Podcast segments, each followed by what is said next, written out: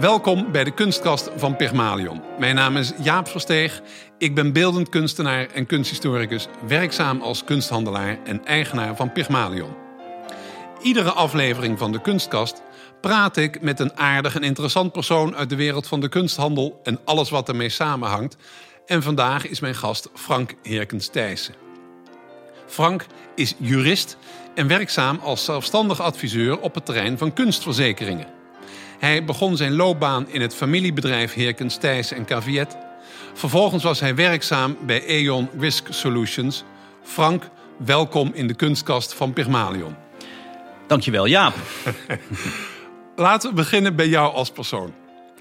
Hoe ben jij ertoe gekomen je te gaan specialiseren in kunstverzekeringen?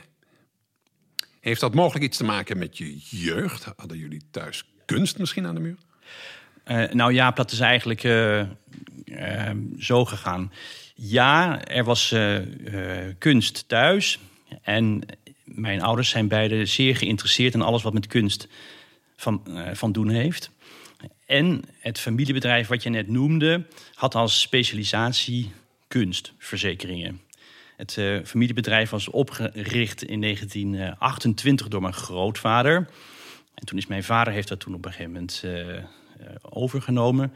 Maar um, hij heeft altijd grote belangstelling gehad uh, in kunst en het verzekeren daarvan. En die passie heb ik overgenomen. Ik heb daar grote belangstelling voor uh, gekregen. En is het eigenlijk een soort way of life geworden, kunst. Maar jij hebt rechten gestudeerd. En toen jij aanvankelijk rechten ging studeren, zal je niet in je achterhoofd hebben gehad: ik ga me specialiseren in kunst. Uh, nee, dat is, uh, dat is correct. Ik ben, um, als ik terugkijk, ben ik eigenlijk, uh, had ik eigenlijk geen rechten moeten gaan studeren. Meer geschiedenis of kunstgeschiedenis. Maar op dat moment was ik 18 jaar en leek rechten een mooie algemene opleiding. Maar na afronding daarvan ben ik in de militaire dienst gegaan. Terechtgekomen bij, uh, bij, bij, de krijgsraad en daar als griffier gewerkt. En toen kwam ik erachter dat het juridische werk voor mij niet iets is waar ik me mijn hele leven mee bezig wilde houden. En toen ben ik eigenlijk uh, snel tot de conclusie gekomen dat ik iets met kunst wilde doen. En het is het kunst en verzekeringen geworden. Ja, maar dan nog, je komt dan in een familiebedrijf een, een, uh, waar je bezig houdt met verzekeringen, maar dan is de stap naar de kunst niet voor de hand liggend, tenzij jullie al een naam hadden als kunstverzekeraar. Ja, die, die naam die was er al. Zij het, het was een onderdeel van ons familiebedrijf. Het was zeker niet de kruk waar dat bedrijf op draaide. Maar het was een van de specialismen uh, waar ik uh, belangstelling voor had. En toen ben ik daar ook mij zeer in gaan specialiseren. Maar de klanten die jullie dan hadden, waren dat musea, waren dat particulieren? Het, in het oude bedrijf, zal ik maar zeggen. Ja, in het familiebedrijf. In het, in het familiebedrijf waren dat musea en particulieren. Welk museum kan je een museum noemen waar jullie bijvoorbeeld toen uh, Waar wij toen, met, ja? nou, dat was uh, het Kruller-Muller, het Haas uh, gemeentemuseum, Mauritshuis, dat van Abbe Museum. Topmusea. De, de topmusea, ja, die waren allemaal in relatie. En dat was, vond ik woest interessant. met name de kunst die gepresenteerd werd in die musea. Ja, en toen kwam jij als jonge jurist in het verzekeringsbedrijf van de familie. Kreeg jij toen ook meteen die musea als klant? Of word je dan als jongere eerst op de particulieren afgestuurd? Hoe werkt dat? nee, dat, dat is gegroeid eigenlijk. Ik ben uh, na de militaire dienst uh, stage gaan lopen bij een, uh, bij een kantoor die dit ook deels deed. En, en, toen heb ik ook nog in Londen twee jaar bij Lloyds gewerkt. En maar toch steeds meer toegewerkt naar kunstverzekeringen. En toen, um, op een gegeven moment dacht ik, was het mooi geweest. Ben ik in het familiebedrijf uh, gaan werken. En toen heb ik me eigenlijk alleen maar bezig gehouden met uh, alles wat met kunst te maken had. En, en uh, nou ja.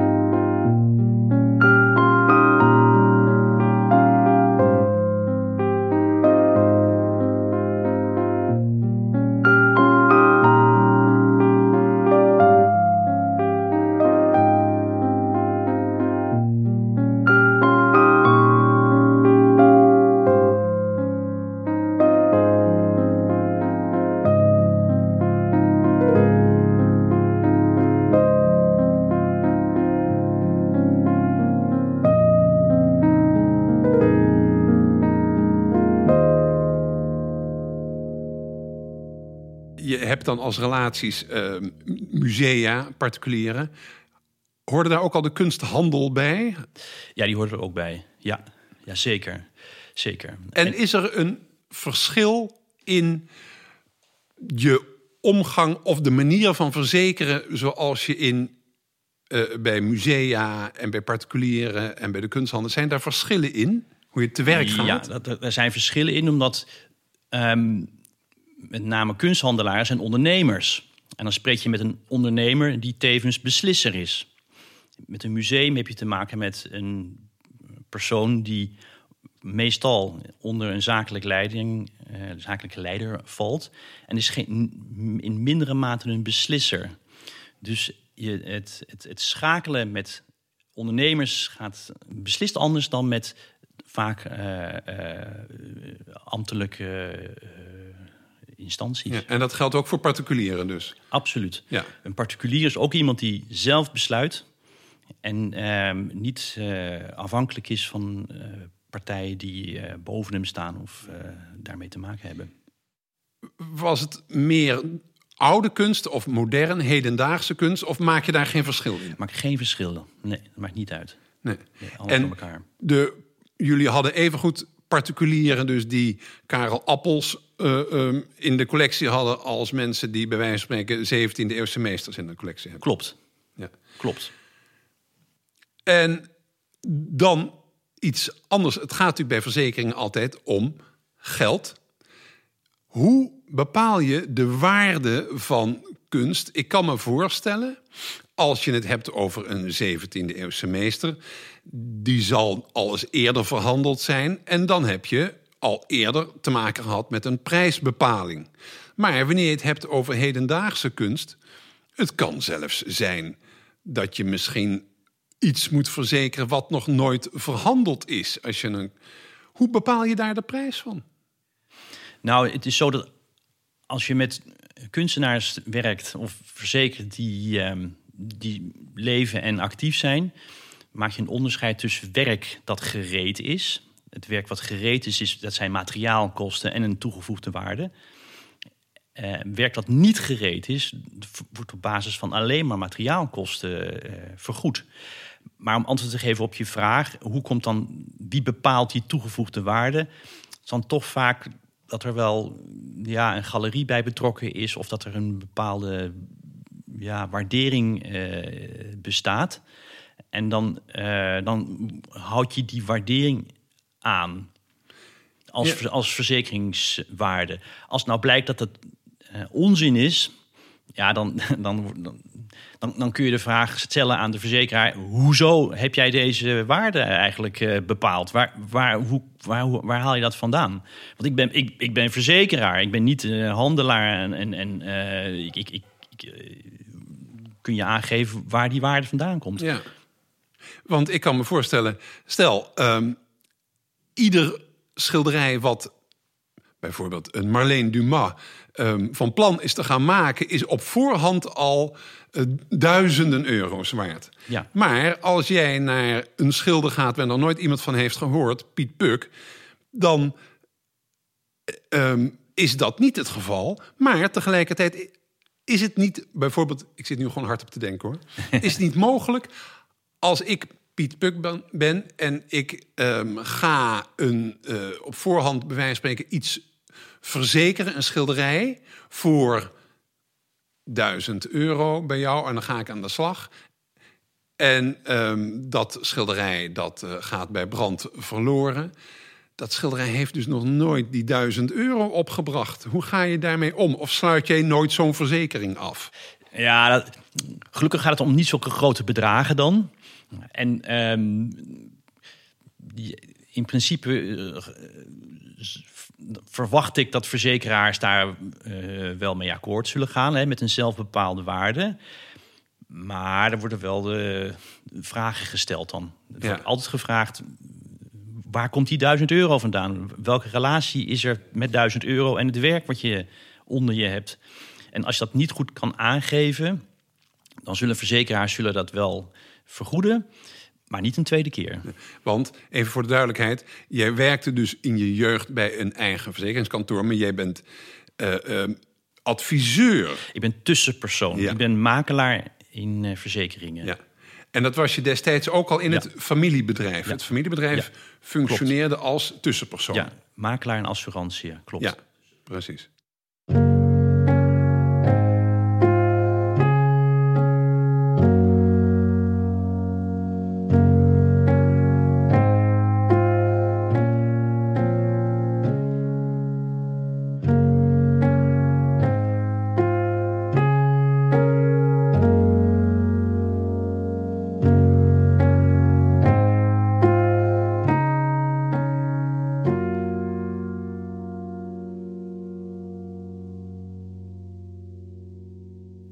Maar dan kom ik weer terug op de beginvraag.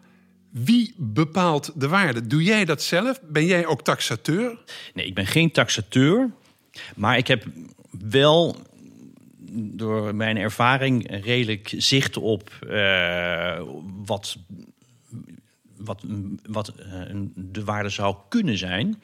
En dan ga ik graag naar een, eh, een taxateur toe, gespecialiseerd op dat eh, gebied. En vraag aan hem om het werk te taxeren. En die taxateurs, kan het ook zijn dat je dan weer bij de kunsthandel terechtkomt? Ehm, dat, Want dat die zou zijn kunnen. ook vaak. Dat zou kunnen, ja hoor. Ja, Ja, dat kan. Ja, dat kan. En ik, ik werk dan graag met eh, taxateurs die dan een, ja, bij TMV zitten of VRT. In ieder geval die daar een, een, een goede onafhankelijkheid in hebben. Dus leden van de Federatie van Taxateurs, Makelaars en Veilinghouders. En ehm, dan ga ik weer even verder in de eh, praktijk. Zal het erop neerkomen, je verzekert iets en ehm, dat werk wat je verzekerd hebt... kan dan verloren gaan door, ik noem maar wat, ehm, diefstal. Het kan eh, door brand verloren gaan. Bij diefstal, ik heb laatst iets idioots meegemaakt. Dat is, voor mij was dat verbazingwekkend. Jou komt het misschien bekend voor. Er werd iets aangeboden. Het ging toen over, in dit geval ging het eh, eh, om, een, om zilver, niet om een schilderij. Dat was, ik geloof, ehm, twintig jaar geleden ergens gestolen. En dat werd nu weer op de markt gebracht. Het bleek verjaard te zijn. Dus het mocht gewoon weer verhandeld worden. Terwijl degene bij wie het gestolen was... die had dan weliswaar al een uitkering gekregen van de verzekeraar... maar die werd daarmee geconfronteerd. Dat is toch idioot?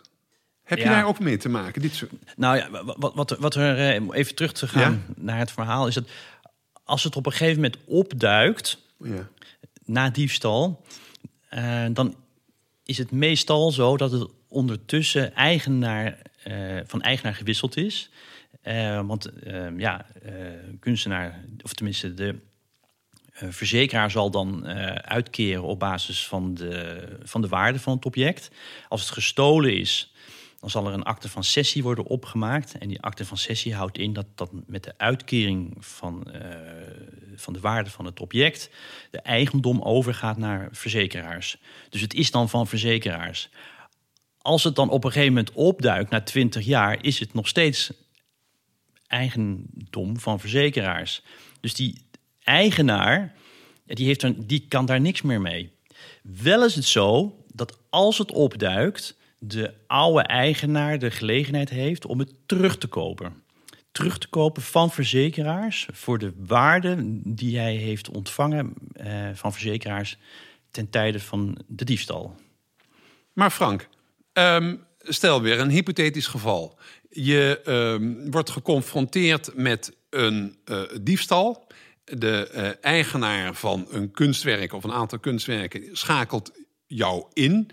Of, en jij schakelt dan de verzekering weer in. Ehm, hoe gaat zo'n afhandeling?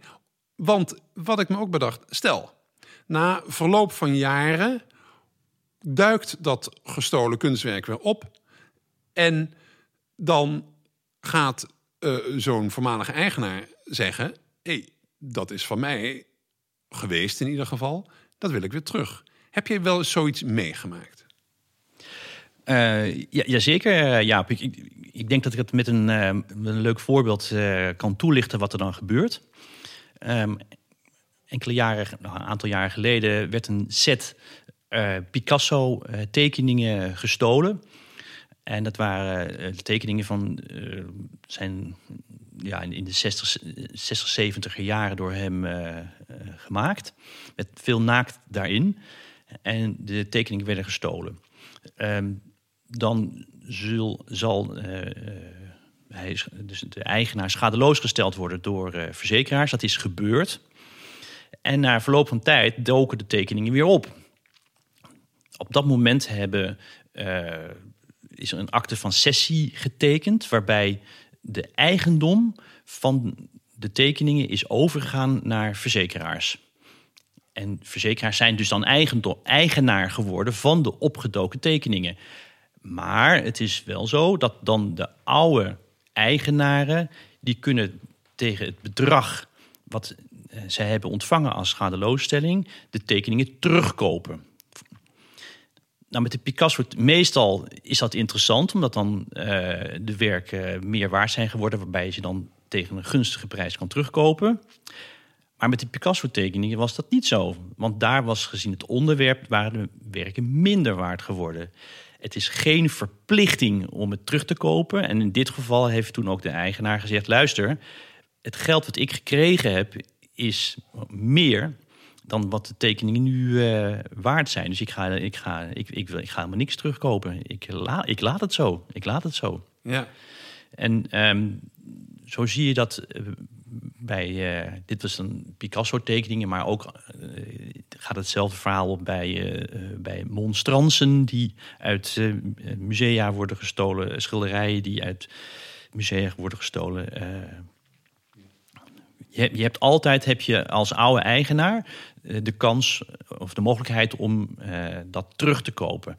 Maar het, de zaak wordt, wordt complex op het moment dat er dus de, de partij waar het opduikt, dat, dat, dan een, dat die te goede trouw is. Maar ja, nogmaals, het werk is niet langer van de oude eigenaar, maar is door die sessieovereenkomst overgegaan naar verzekeraars. Ja. Het uh, zou zo kunnen zijn dat er iets wordt aangeboden bij een kunsthandel uh, dat in het verleden gestolen blijkt. Wat is de verjaringstermijn, weet je dat? Ik dacht 20 jaar dat het ja, was. Zoiets. En um, ik geloof dat het niet in alle landen hetzelfde is, maar in Nederland is dat in ieder geval wel zo. En stel, je bent als handelaar te goeder trouw, maar je hebt misschien je huiswerk niet goed gedaan en je hebt dus iets gekocht wat gestolen blijkt in het verleden. Word je dan nog op het moment dat de verzekeraar zegt: Ik wil het graag weer terug hebben, word je dan nog schadeloos gesteld als handelaar? Bij wie het dan wordt aangeboden? Of hoe zit nou, een, een, een, handelaar moet natuurlijk, heeft het wel een zekere onderzoeksplicht. Die moet wel goed onderzoeken uh, wat de herkomst van het werk is. En, en, en daar zal wel een, uh, een gesprek over komen met verzekeraar, verzekeraars hoe dat op te lossen. En uh, daar wordt meestal wel uitgekomen hoor. Maar het is, het is een. Ja. Het kan een zekere complexiteit hebben.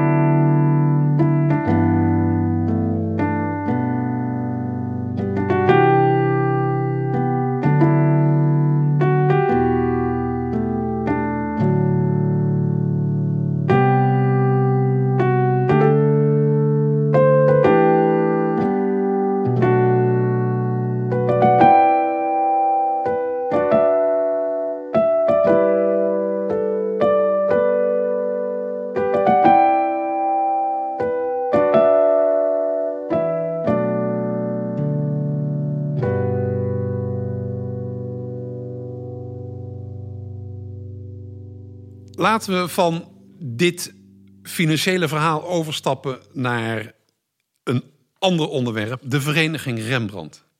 Jij bent ook erg actief bij de Vereniging Rembrandt. Ik weet niet of iedereen de Vereniging Rembrandt kent. Ik, als ik het in mijn woorden vertel, de Vereniging Rembrandt heeft leden die stoppen geld in een potje en met dat potje geld, dat is een groot potje met geld, worden aankopen ondersteund. Klopt dat? Is dat in het kort wat de vereniging doet? Er worden aankopen ondersteund uh, van musea. Uitsluitend van musea? Uitsluitend musea die ook zijn aangesloten eh, bij de Vereniging Rembrandt. Dus niet alle musea, maar het zijn ruim 120 musea die aangesloten zijn bij de Vereniging Rembrandt. En als je dan uh, daarbij bent aangesloten, kun je daar, uh, als je als museum aankopen wil doen, kun je om, om, om, financiële steun vragen bij de Vereniging Rembrandt. Ja, het betreft natuurlijk alleen Nederlandse musea. Uitsluitend Nederlandse musea. Ja. ja. Hoe ben je daarbij gekomen en wat doe jij precies? En wat heb jij gedaan voor de vereniging? Kan je dat vertellen? De, nou, de vereniging Rembrandt is een, um, uh, een vereniging die uh, altijd goed bekend was. Mijn vader zat daar ook, was daar ook actief in. En um, op enig moment, dan praat ik over 2004 uh, was er belangstelling om een jongerencirkel uh, uh, op te richten. En die jongerencirkel was eigenlijk bedoeld ja, voor, voor, de, voor het Rijksmuseum. Maar het Rijksmuseum was toen in verbouwing. En die zei, nou, daar hebben wij op dit moment geen belangstelling voor. En toen heeft de vereniging Rembrandt, heeft toen iemand die daar werkte, die ik ook al kende, heeft gezegd, ja, is dat niks voor jou? Wil jij dat niet kijken of jij daar met een paar mensen om je heen uh, je schouders onder wil zetten om te kijken of je een jongere cirkel kan oprichten? Met een schuin oog kijkend naar de Metropolitan Museum of Art in New York, die dus een zogenaamde eh, ja, een circle had. En die noemden ze de Apollo Circle. Waren jongere uh, kunstlievende personen die dan met een kleinere bijdrage, ondersteuningen uh, konden, uh, ja, uh, waarmaken of kon, konden maken voor het museum. Ja. Wie, je noemde dat deden met anderen, met, kan je, weet je... Ja, dat, het, waren, het, waren, het waren mensen actief in de kunstwereld en dat was dan bijvoorbeeld Job Ubbens van Christie's. En het was Evelien van Oorschot van Sotheby's. En Johan Bos van Roosentaal. En een, ook een, een kunstintermediair. Maar ook Victor Muller zat erbij en, en Rolly van Rappert. Dat, waren, ja, dat is een, de laatste twee zijn uh, zaken, eh, mensen met uh, ook grote belangstelling voor kunst. En toen hebben we in uh, 2004 hebben we toen de Titus Cirkel opgericht. En dat eigenlijk de netwerkjes van de mensen die ik net noemde zijn daarvoor aangesproken. En toen hebben we tot een, zijn tot een groep mensen gekomen die uh, ongeveer tot nou, 100 personen ongeveer kwam. En ieder betaalt uh, over een periode van vijf jaar 1000 euro jaarlijks. Dus en dat geld werd besteed aan, uh, aan kunst die musea wilden aankopen, maar daarvoor geen geld hadden. Ja. En het geld wat komt van de Titus Circle, is dat een uh, gescheiden van de algemene vereniging Rembrandt? Dus nee, dat is niet gescheiden. Oh. Dat wordt gewoon op één hoop gegooid. Het gaat, het gaat, in feite gaat het op, uh, op één hoop, maar de, de, de cirkel kan bepalen welke ondersteuning hij uh, de moeite waard vindt om ja, te ondersteunen. En dan wordt er bij alle ondersteuningen die dan bijvoorbeeld de Titus Cirkel heeft gedaan, wordt er ook bijgezet dat het uit die hoek komt, dat geld. Kan je daar een paar werken noemen, die de Titus Cirkel, misschien het eerste wat jullie een keer hebben aangeschaft? Ja, of helpen aanschaffen? Nou, dat is ook leuk om te vertellen. Het eerste was een, uh, een niet eens zo kostbaar werk van uh, uh, Rombout Uilenburg. Die zit zeer dicht tegen Rembrandt aan. En die had een grisaille gemaakt. En nou, die wilde het Rembrandthuis graag aankopen. En dat is toen met hulp van Titus is dat gebeurd. En um, grappig genoeg een aantal jaren daarna op TEFAF uh, dook de pendant van deze grisaille op. En daarvoor hebben we toen ook meteen gezegd van... nou, dat vinden we leuk om dat uh, te steunen. Maar de Tituscirkel is nu uh, uitgegroeid tot een belangrijke cirkel. De grootste cirkel van de Vereniging Rembrandt. Maar is zeer gericht op hedendaags. En, en niet zozeer meer op algemeen. En ik, ik zelf ben in 2014, omdat, ik, uh, omdat het een jongere cirkel was. En ik in 2014 nou, was ik 50, of was dat 52, ben was ik, nou ja, niet meer. Eh, dacht ik van nee, ik ga, we gaan iets nieuws bedenken. En toen hebben we heeft uh, met Wim Pijbus en met uh, Arend Vogt, de huidige voorzitter van de Vereniging Rembrandt, zijn we een nieuwe cirkel begonnen en die heet Van Rijn Cirkel. En dat is meer een algemene cirkel, waarbij dan niet zozeer wordt gericht op modern, maar meer op algemeen. Maar wat is het verschil tussen lid zijn van zo'n cirkel of gewoon lid zijn van de vereniging Rembrandt? Worden er bepaalde activiteiten georganiseerd? Ja, dat klopt. Er worden voor de cirkels worden, uh, wordt een gedeelte. Ja, er worden, worden bijzondere activiteiten voor uh, georganiseerd. In ieder geval een uh, diner. En wat niet onbelangrijk is, dat er wordt door de cirkel zelf jaarlijks een, een kunstreisje georganiseerd. En dat is iets wat bijzonder leuk is, om met uh, gelijkgestemden op pad te gaan. En dat is, ja, in, in, vele, vele plaatsen zijn we inmiddels geweest. Waarbij voor mij persoonlijk eigenlijk twee hoogtepunten. Dat was ik ben naar New York gegaan met de Titus Cirkel en afgelopen jaar naar Japan met de Van Rijn Cirkel. En dat was echt geweldig. Dat was musea daar en, en uh, verzamelaars en van alles ontmoeten. Uh, dat is echt uh, ja. bijzonder. Je zegt dat jullie natuurlijk je richten op aanvragen vanuit musea gedaan. Maar ik neem aan dat er dan ook wel degelijk een kwaliteitscheck zal moeten plaatsvinden. of het wel verantwoord is datgene wat gevraagd wordt. Door wie laten vereniging zich adviseren? Hebben die bepaalde mensen in dienst? Of zijn het mensen die zich daarbij aangesloten? Vanuit, uh, werken jullie samen met, met de universiteiten?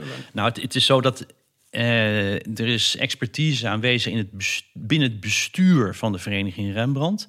En daaromheen zit dan de raad van adviseurs. En daar zit ook uh, kennis eigenlijk op alle vlakken van kunst. en als er dan een aanvraag gedaan wordt door een museum wordt er, wordt er een, uh, een lid van het bestuur of een lid van de Raad van Adviseurs uh, gevraagd om, uh, om ja, toch te kijken of, of het past. En is, komt het ook wel voor dat het wordt afgewezen? Absoluut. Ja, ja, ja.